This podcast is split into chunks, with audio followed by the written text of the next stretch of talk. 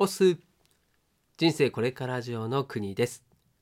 この番組では番外編として西野昭弘エンタメ研究所過去記事投稿を毎日配信しています。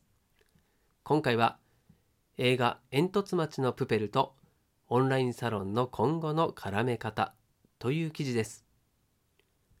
金婚西野昭弘さんが運営するオンラインサロンの記事は過去1年以前のものは基本シェア OK となっています。記事の振り返りやオンラインサロンではどんな記事が毎日投稿されているのか気になっている方に向けて配信をしています。では2019年12月27日投稿記事を朗読します。最後までお付き合いください。さて、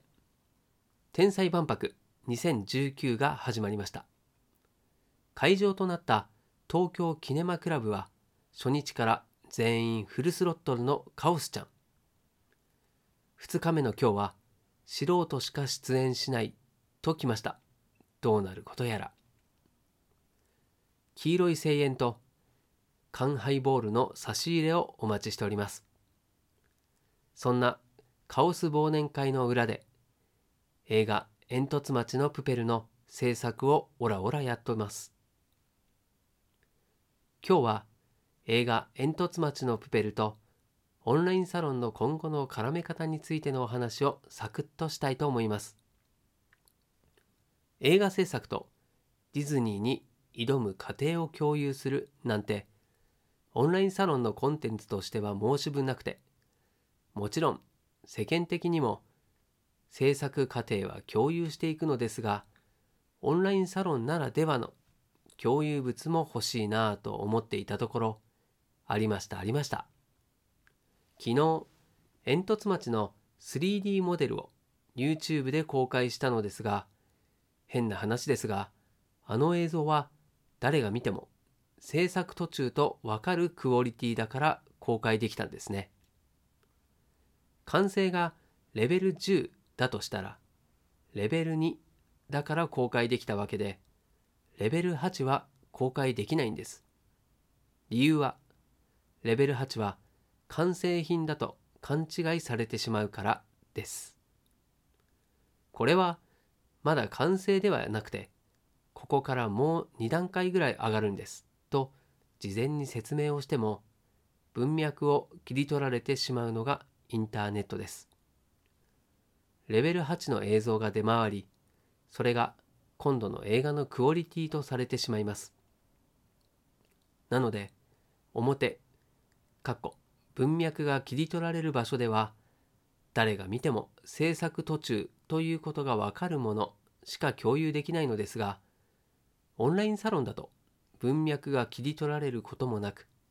レベル8のものをレベル8として見ていただけるじゃありませんか。というわけで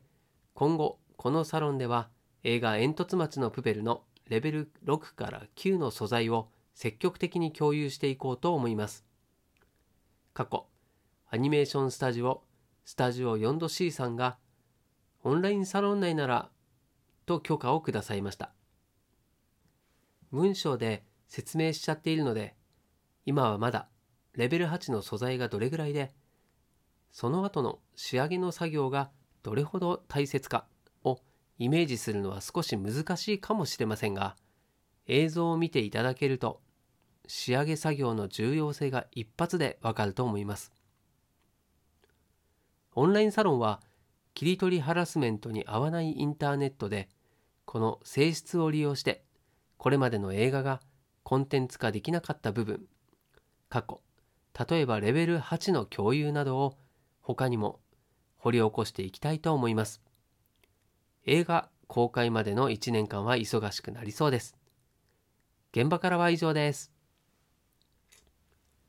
はい、ということで朗読以上でございます。今回はサクッと終わる記事でしたけれども、受け取る人をイメージして共有することの大切さというのを学べた回でした。久々の一昨年記事一昨年前の記事を紹介させていただきました。たまにこういう時がありますね。これは基本的には、えっ、とですね、この記事がですね、1年よりもっと前のものが掲載できるという形になっているのでたまに公開禁止の記事とかがあるとちょっと追いついちゃうんですよね。1年未満に追いついちゃうのでそういった時にですねこのさらに過去記事というものを朗読投稿しているということでございます。はいでは今回も最後までお付き合いいただきましてありがとうございます。こちらの記事や朗読がたくさんの人に届くようシェアしていただけるととても嬉しいです。ではまた明日この場所でお会いしましょう。お届けは国でした。したっけね。